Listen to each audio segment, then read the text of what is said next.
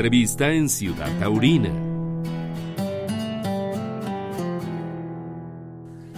Bueno, pues ahora en esta ocasión tengo el gusto y de verdad eh, era una charla que, que no es que yo la debía, también nuestro entrevistado nos las debía. Él ocupadísimo siempre en, su terreno y uno en el nuestro también, ¿no? Pero bueno, me parece muy interesante eh, la labor de un hombre como el doctor eh, José Antonio González Vergara, médico veterinario zootecnista. Y bueno, un hombre que se ha convertido en los últimos tiempos, digo, no es que no lo haya hecho antes, pero hoy con mayor notoriedad en la defensa del toro bravo, eh, pues dando a conocer las virtudes y el porqué de muchas situaciones que al final muchos no quieren ver, pero que bajo el sustento científico, eh, bajo la experiencia propia en el campo bravo, bueno, pues yo creo que nos da una enriquecedora plática, como lo será una plática que tendrá en la delegación Xochimilco el próximo 30 de noviembre, es decir, el miércoles 30 de noviembre, en donde se ha denominado eh, esta charla Tauromaquia, Cultura y Bienestar Animal, eh, pues en lo que es eh, prácticamente el toro de Lidia, donde se compromete a hablar del tema de la genética, la fisiología y la zootecnia, ¿no? Doctor, mi querido aficionado aparte, aficionado práctico, doctor José Antonio González, ¿cómo estás? Edgar, ¿cómo estás? Muy buenas tardes. Pues aquí muy contento de que ahora sí podemos tener esta charla que teníamos pendiente para platicar del toro y como tú dices, del toro, sus virtudes, sus características y todo eso que lo hace tan impresionante, tan importante, tan lleno de vida y que la gente pueda entender este por qué este toro puede hacer y desempeñar lo que hace en una plaza de toros. Oye, doctor, de entrada, explícanos qué es el toro de Lidia, o, sea, o el toro bravo. El toro de Lidia. El Lidia es uno de los animales más enigmáticos, más carismáticos que hay en el mundo, eh, que proviene por herencia, por evolución, de aquel bovino prehistórico que vagaba en Europa, en las llanuras en Europa, conocido como Uro, o Taurus primigenius. Eh, encuentra el Uro como tal, se extingue por ahí de los años 1700 eh, en las llanuras de Polonia, pero encuentra un reducto en la península ibérica, Portugal, España, sur de Francia, parte de Italia, donde eh, es criado o preservado más bien, porque no es criado todavía, para que entrenaran los soldados en artes de guerra. Eh, y empiezan, ahí surge la tauromaquia que conocemos actual, donde los señores nobles empiezan a lancear a estos animales y entre que era entrenamiento y una fuente de alimento para estos militares, bueno, empiezan a surgir ya estos encuentros entre, los diferentes eh, señores feudales y se convierte en un espectáculo público en las plazas públicas. Esto nos lleva a una evolución del toro. Eh, cuando llega a México, en la Nueva España, eh, se empiezan a traer bovinos. Recordemos que en América no había este tipo de bovinos. Y Hernán Cortés los manda a traer para celebrar en 1526 el primer festejo taurino en la Nueva España. Y de ahí, dos años después, surge la primer ganadería de toro de Lidia en el mundo, que es la ganadería de Atenco en 1528, y ahí es uno de los grandes orgullos de la ganadería mexicana. La primer ganadería de toros de Lidia se funda en México y podemos decir que la zootecnia, que es esas artes para criar animales, la zootecnia del toro de Lidia, orgullosamente nace en México. Y de ahí, bueno, ya son casi 500 años de evolución, de criar al toro de Lidia, tanto en México como en España, como en Portugal, como en Francia. O sea... Y luego de ahí... Sí, te escucho. Sí, no, no, no, perdón, perdón, te, te, te, sigo escuchando. Y luego de ahí, bueno, este, como yo siempre les digo a, con las personas que platico, todo en este mundo tiene una explicación científica. A mucha gente le impresiona por qué el toro de Lidia puede tolerar un puyazo o dos puyazos, las banderillas, por qué embiste con esa bravura, con esa fiereza. Y como el torero, bueno, aprovechando estas características de bravura y fiereza, puede crear arte. El toro de Lidia, en sus características genéticas, tiene ya identificado por este, grandes investigadores un gen que es específicamente de la agresividad y tiene otro gen específicamente para la tolerancia del dolor. Y esto se traduce a su vez en las manifestaciones fisiológicas y de comportamiento del toro para que podamos aprovecharlo dentro de una plaza de toros. Todos estos detalles, toda esta explicación científica la damos en esta conferencia que vamos a dar el día miércoles, como tú bien dices, Edgar, ahí en la alcaldía Xochimilco, y explicamos ampliamente todas estas características genéticas y fisiológicas del toro que lo hacen único y capaz de desarrollarse en una lidia en una plaza de toros.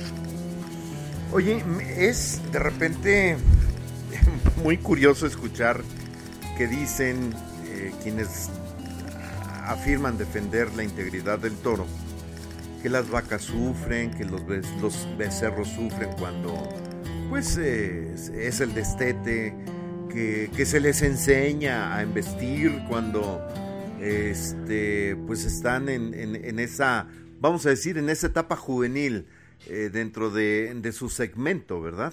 Eh, que, que, al final, eh, cuando un toro es llevado a una plaza, les ponen tiner, les ponen vaselina en los ojos, bueno, barbaridad y media, que al final de cuentas, pues yo quisiera ver el, guapo, ¿no? Que, se atreviera a embarrarle eh, en testículos o embarrarle en los ojos. Es más, ya nada más con el puro hecho de intentar acercársele, no te digo al aire libre, en un mismo cajón. Sí, mira, este, por desgracia los mitos alrededor del toro de Lidia, el toro de Lidia y las corridas de toros son temas polémicos eh, temas controversiales, hay gente a favor, hay gente en contra, como cualquier tema grande en este mundo. Eh, por lo tanto, surgen mitos, surgen mentiras que los enemigos de esta actividad pues han difundido sin ningún pudor. Este, por desgracia, el antitaurino miente con una facilidad impresionante, sin ningún sustento científico de ningún tipo. Entonces yo le diría a la gente que escucha eso y lo cree, ¿Qué necesidad tendría un ganadero de invertir miles y miles de pesos en un toro de lidia para que cuando llegue a la plaza le hagan toda esta serie de absurdos, ¿no? Que la vaselina en los ojos, que los costales de arena en el lomo, que si tachuelas en las patas, que si agujas en los testículos, un montón de cosas y de inventos. Pues entonces mejor no le doy de comer, lo mando desnutrido y este y pues ya no va a investir con fiereza porque va a estar malnutrido el animal. Y al contrario, el toro se le invierte muchísimo dinero para que llegue bien nutrido a la plaza, con fuerza, con condición física, para que pueda desarrollar toda su capacidad dentro del ruedo. O sea, no tendría ningún caso invertir dinero para unos minutos antes de la corrida, pues echar a perder toda esa inversión. Exacto. Es, absurdo. Entonces, por eso los eh, quienes estamos en las ganaderías, los propios ganaderos obviamente, procuramos criar al toro de la mejor manera, con la mejor alimentación, con los mejores cuidados veterinarios, con las mejores instalaciones, haciendo una selección genética minuciosa y rigurosa para que el toro cada vez vaya a más y cada vez sea mejor. Sabemos que hay ganaderías con diferentes características y esas características las define el propio ganadero. Por eso tenemos ganaderías que conocemos como ganaderías duras o ganaderías más suaves que se prestan más al arte o más nobles, etcétera, etcétera, ¿no? Pero al final de cuentas todos estos toros tienen dos características en común. Una, la bravura y dos, la tolerancia a los estímulos dolorosos. Esto que significa un muy alto umbral del dolor, que tiene obviamente una explicación científica de por qué se da. Y fíjate que aquí me das la pauta como para dar la pincelada sobre cuánta sangre llega a perder un animal, sobre todo eh, que la gente dice, es que lo están matando con el puro desangrado. Y bueno, eh, ustedes en el área científica, pues han encontrado que un toro de lidia tiene sobre 35 o 38 litros de sangre en promedio, si me equivoco me corrijas doctor, y que tras un puyazo al final eh, se pierde 7-8% de ese líquido, ¿no? Este, un poquito, te quedaste corto en el porcentaje de, de volumen sanguíneo de los animales. Ok. Estamos hablando que la sangre circulante aproximadamente es el 10% del peso del animal. Si hablamos que un toro de lidia llega a plaza a los cuatro años y medio aproximadamente, con un peso de 500, 490, 500 kilos, estamos hablando que tiene casi 550 litros de sangre circulando en el organismo. Ok. Y hay estudios, hay, hay grandes investigadores en el mundo, eh, tanto en la Universidad Complutense de Madrid, este, la Universidad de Zaragoza, la Universidad de Sevilla, la Universidad de Barcelona, hablando de Europa, aquí en México, dentro de la misma UNAM, dentro de la misma UAM, este, investigadores privados, que ya identificaron que la pérdida de sangre de un toro dentro de la lidia es aproximadamente de 7 a 8 litros. Entonces estamos hablando que es más o menos el 11% de su volumen sanguíneo. Eso en un toro atleta, bien nutrido, eh, bien ejercitado, no le provoca mayor merma en su desempeño físico. Muy por el contrario, un toro de lidia que se está ejercitando con bravura, con fiereza a la hora de la lidia, sus constantes fisiológicas se elevan como cualquier individuo y esa pérdida de sangre le ayuda a mantener un equilibrio dentro de sus constantes fisiológicas. Eso aunado a otros eventos fisiológicos neuroendocrinos que se llaman, que hay liberación de hormonas eh, como las beta endorfinas, que son reguladoras del dolor. Entonces, el toro de lidia libera sus propios analgésicos para que no le duela y libera este, diferentes hormonas para que sus constantes fisiológicas, su frecuencia cardíaca, su frecuencia respiratoria, su temperatura se mantengan en rangos eh, fisiológicos óptimos para poder desempeñarse en una, en una lidia.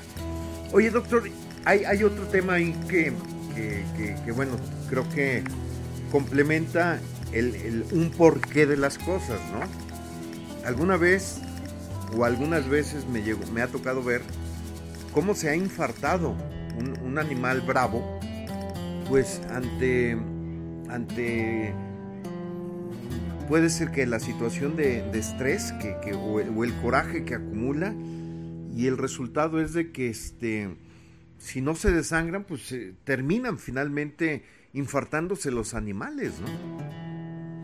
Sí, es lo que te explicaba ahorita.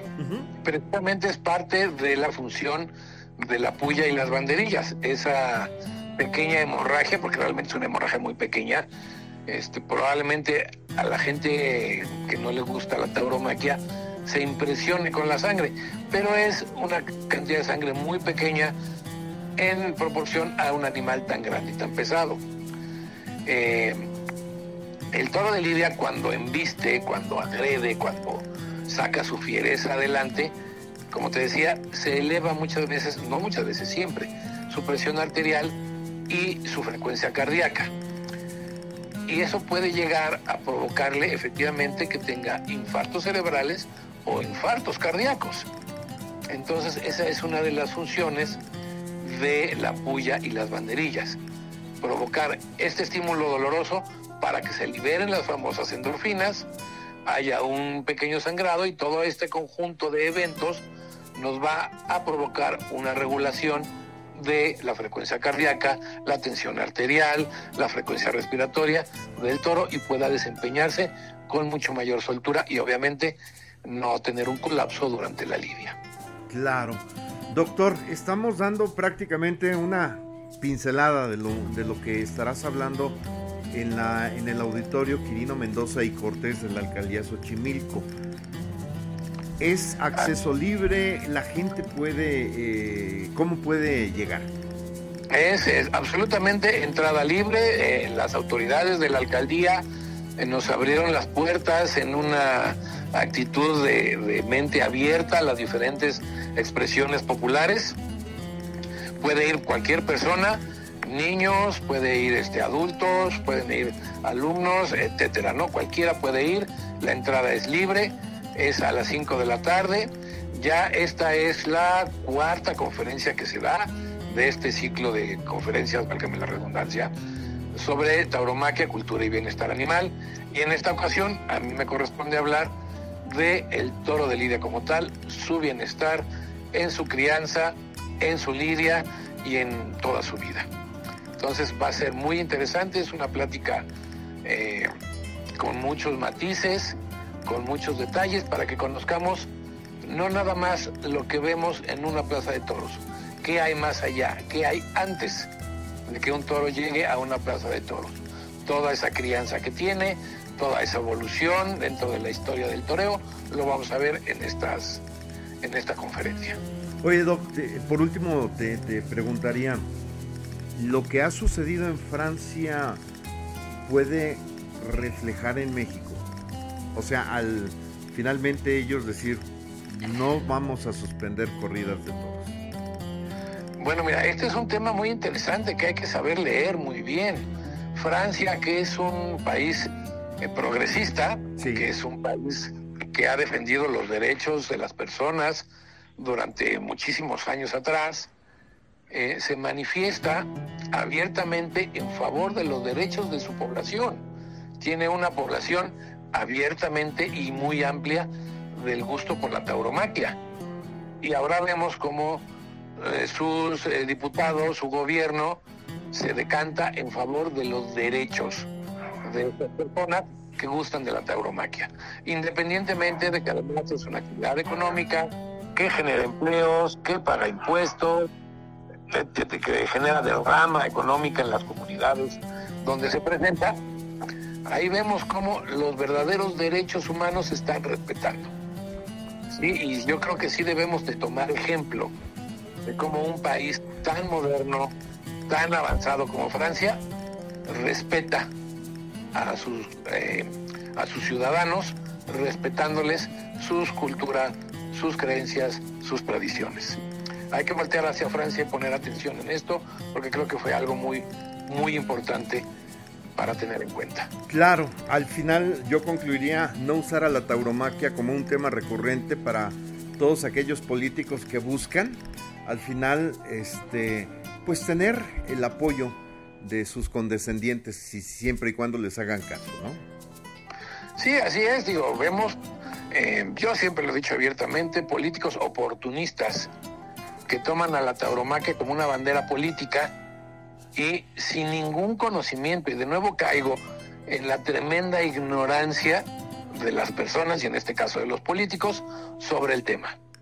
Simplemente hay grupos que están en contra, toman la bandera y sin mediar ningún conocimiento, no leen un, periódico para saber qué es, eh, no leen los documentos de la actividad económica alrededor de la tauromaquia.